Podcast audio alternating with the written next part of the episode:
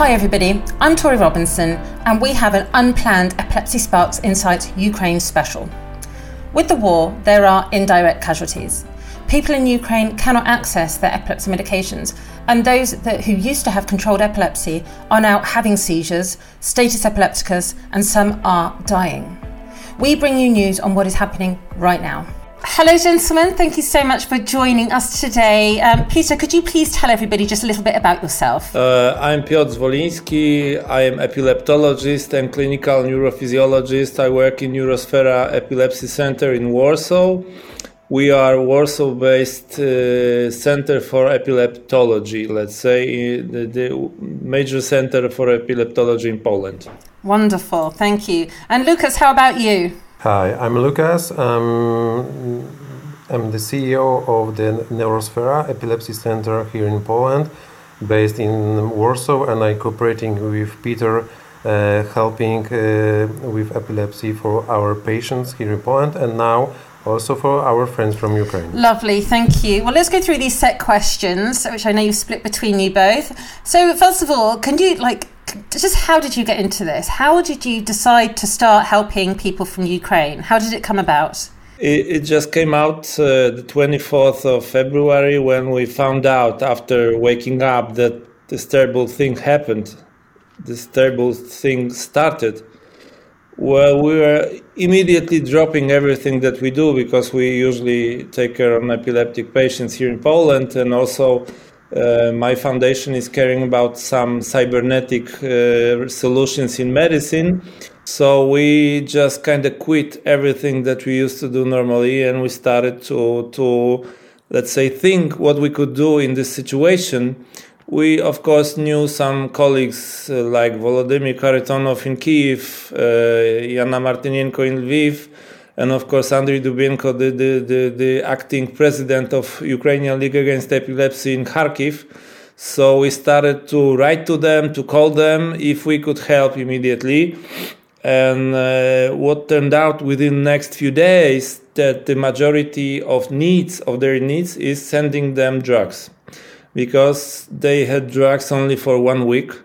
The supply chain of drugs, the pharmacies went down everything practically went down. Now we are even experiencing some some lack of food and things like that. So this is how it started. So we had to be for them. We had to start immediate help, which was which was obvious for me because that's what decent people do. When you see your neighbors being attacked, slaughtered I don't know how to say it because there was a, a slaughter and some terrible bloody uh, assault of this of, of this Russian.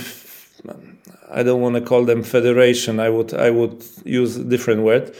So uh, they are killed. They are bombed. They are deprived from life. So so so we started immediately to do whatever we could do.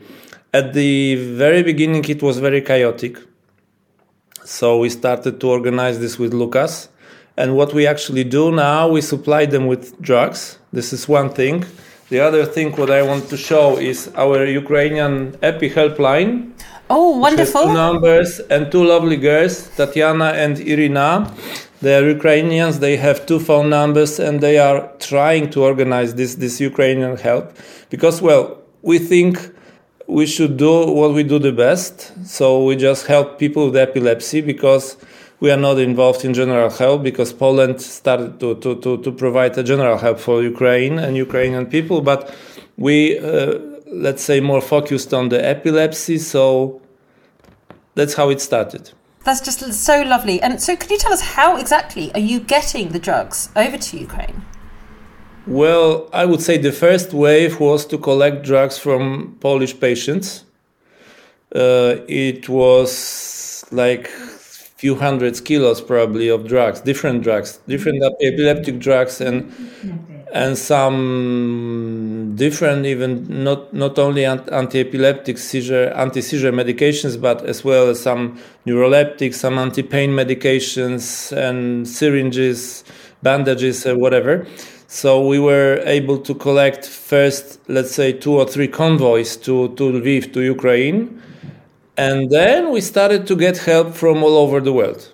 As we spoke before, Poland turned out to be the biggest hub for, for Ukrainian help because we are the only entry, let's say, to Ukraine uh, from the free world, let's say, because there are not so many active or or friendly countries around. So so Poland all of a sudden turned out to be biggest hub for help.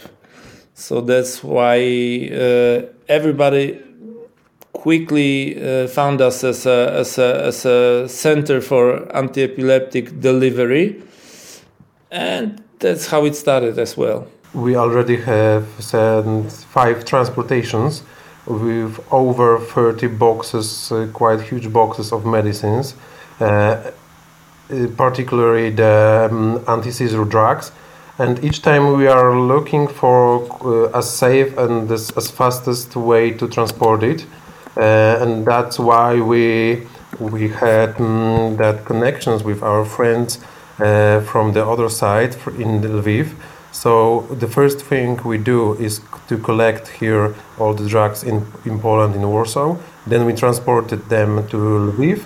And after that, they are uh, trying to spread them all around the Ukraine to help the individuals and the spe- specific hospitals. Once you get to the border, like to the other side, how are the medications reaching these different places effectively and safely? They are going the, uh, in a huge transports to Lviv, to the special, I would say, um, place of gathering. Uh, uh, and then the Dr. Jana and uh, Olga are helping us to, uh, to, um, to do the uh, list of the needs from all around the Ukraine and sending sm smaller convoys or people to, to, to, to spread them all around the Ukraine. Once you depart from Lviv, you have to be a military convoy because it's not uh, safe anymore. You have to use military convoy to get to Kharkiv, to Kiev, to Dnipro, and all those towns. How many different drugs are you managing to get over? So anti-seizure medications. Are we just talking, say, I don't know, sodium valproate, or are you have you got multiple different drugs? Well, we just uh, have received a list of let's say uh, 20 to 25 different compound substances from from Dr. Kharitonov from Lviv, from uh, Kiev, sorry, and uh, well, we are in strict contact with the International League Against Epilepsy. We had a very nice and long talk with Helen Cross and. Uh, and uh, officials from international leagues and also from uh, IBE. So we send them the list and uh, we expect some external help because in Poland we are a little bit short of drugs.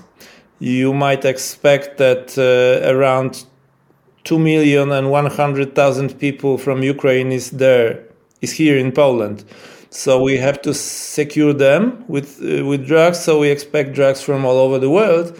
And as a matter of fact, we get them from all over, but uh, we have the, the full list for adults and for children. As I said, probably 20, 25 different compounds, starting from uh, phenytoin and valproate and very old drugs, even to zonegran, uh, lacosamide, and and all kinds of drugs that we that are necessary, even perampanel and so. So they just evaluated how many packages they are using in Ukraine and sent out the list, and now we are in the process of getting them.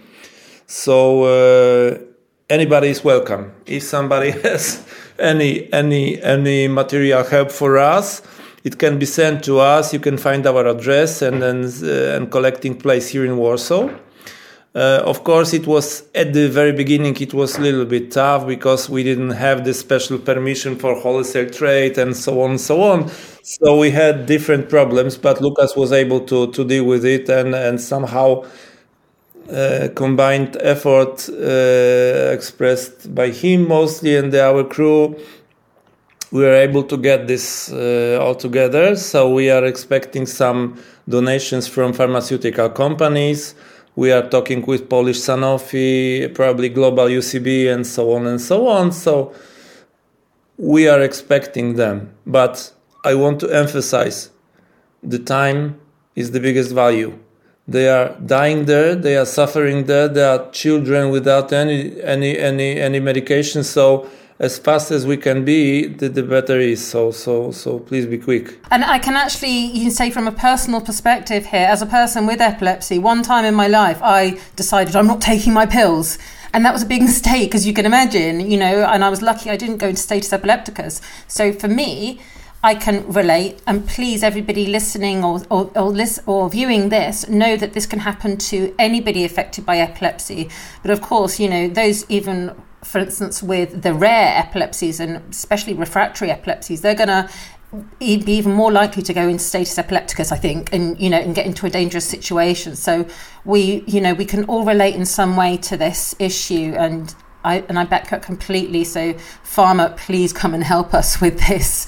Um, and Lucas, I think you were going to say something as well. Yeah, I want to assure all of you that uh, all the meds we already sent uh, eventually go to the patients, to the individuals.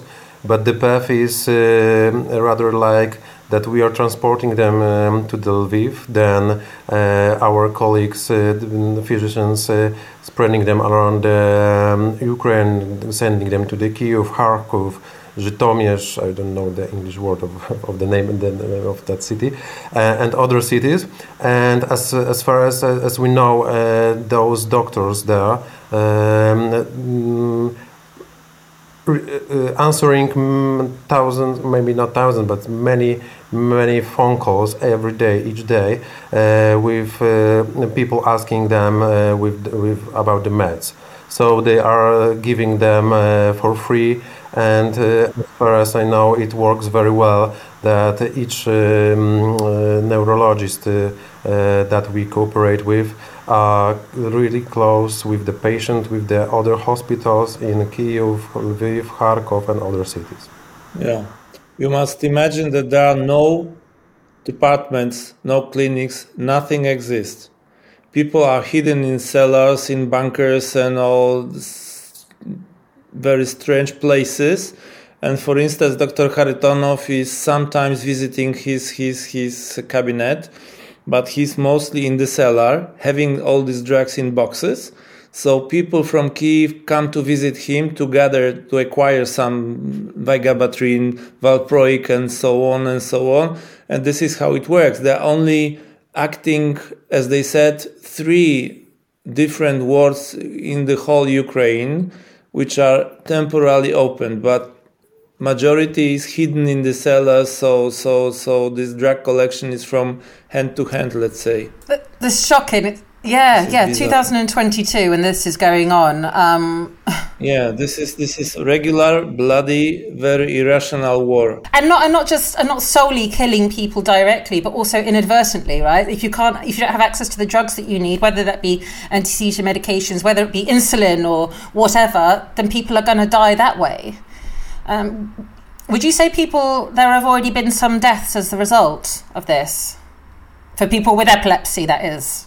We don't have exact data because our Ukrainian colleagues tend to be very, you know, smiling and well, I think they they they keep the how to say that good mood just for showing us that they can go on, but they are in a tragic situation. So we are trying to get anything that we could do even we pack some chocolate and some i don't know some sleeping bags anything that we can gather here in, on the stores because they are really in a tragic situation not only as a, as a epileptologist neurologist but as a humans because they have nothing. The, the, the, the, the food is running out so so this is a terrible terrible situation. So so and we have to be quick because we meet a lot of people who say, oh, we have to meet and discuss and make some discussion, brainstorming, what could we do for Ukraine? Let's meet within two weeks.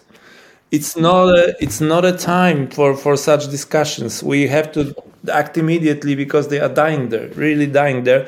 So we don't have exact data if somebody died there out of status epilepticus or something, but I would expect so if you don't have drugs, if you develop status epilepticus, you don't have any qualified help in there. So, so what would you expect? I was going to ask you both what is inspiring you to do, inspiring you to do this work, but I think you both answered that question.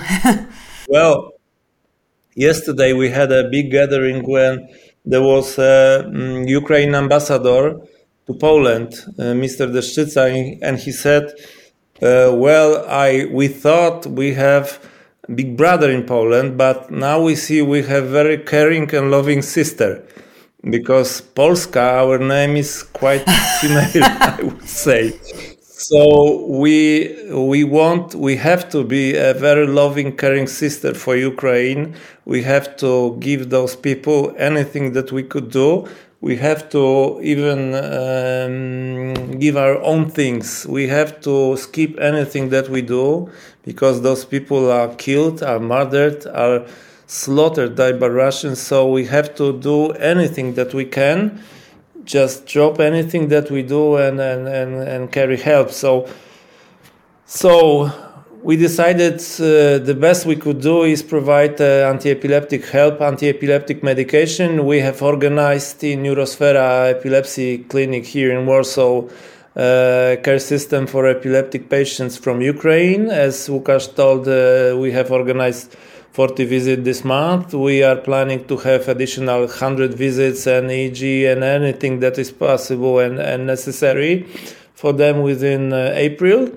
So uh, we have two Ukrainian physicians, Natalia and Marina, on the board uh, uh with us since few days and we are planning to have some more so we will open i would say ukrainian branch of neurosfera so this is what we can do. So we are asking we are even begging for help any financial help that could be provided to us because uh, money is not necessary in ukraine because you cannot utilize any money in there but we can buy drugs, we can buy help, and we expect up to 50,000 patients from Ukraine here in Poland. So this is the volume that we have to, because we expect 5 million people from Ukraine. So 1% would be 50,000 patients. So these are patients that should be taken care of, and we are prepared to do this. And of course, that number or that percentage could even go up since injury causing the epilepsies often. So I think, yeah, it might be even more than that. So um, you're both, uh, we, we, said, like, how can people help by donating? So I guess we're t- talking primarily pharmaceutical companies who can help out rather than, well, what about people like me? What about, you know, a- average people, if there is such a thing? How can they help? You just brought a lot of help within this short speech just to show everybody that the problem exists that there are sick people very very mm, uh, needing for immediate help because it's not a broken leg or flu. It's a it's a very severe disease sometimes which needs necessary which the help is necessary and and stable help is necessary. So so uh, we should scream all over the world that the, the problem is ongoing. We should expect additional, I don't know, months or years of such help because the the Ukraine will be totally destroyed as it is now. We expect that the help for Ukraine will be necessary for upcoming months or even years. So, so we should organize this. Yeah, and for those who feel that they can't necessarily relate, look, we're all from, we're all of the same species. We're all out of Africa, and we're, no doubt, you know, even though I don't know, for instance, any of my family from Poland, but no doubt there are, you know, genetic similarities. So everyone is related in some way, and please remember that and say that to your MP, your, you know, your local politician. Um, let's get the message out there because these people's lives are worth living and they're worth just as much as us here on the call and anybody watching or listening. I would uh, uh, underline that there are two dimensions of assistance that we provide. So the first one is the uh, medical assistance for refugees here in Poland, and the second one is the med supplies for, for people staying there in Ukraine. So anybody could help us to provide both of them, could uh, try to contact us, Emergent Foundation of Piotr or Neurosfera uh, based on Warsaw. What I will do then, I'll provide links to you guys, your profiles, your company pages, and stuff like that um, below this recording. So, anybody interested, go check on those links and you'll be able to connect with both these gentlemen.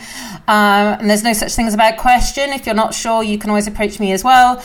And let's just keep this, everybody keep thinking about this because this problem is, you know, like Peter was saying, is not going to go away. Um, and these people need our help. So, Thank you so much, gentlemen. It's been an absolute pleasure having you here. You've been brilliant. Thanks, Tori. It was our pleasure to have speak with you. To help save the lives of the people in Ukraine, please put pressure on your politicians and pharma companies. Tell them that Ukraine, just a few hours travel from us, needs anti seizure medications yesterday and that they must provide them. See links to people in the recording in the text below and on the website torirobinson.com slash epilepsy hyphen sparks insights. Thank you.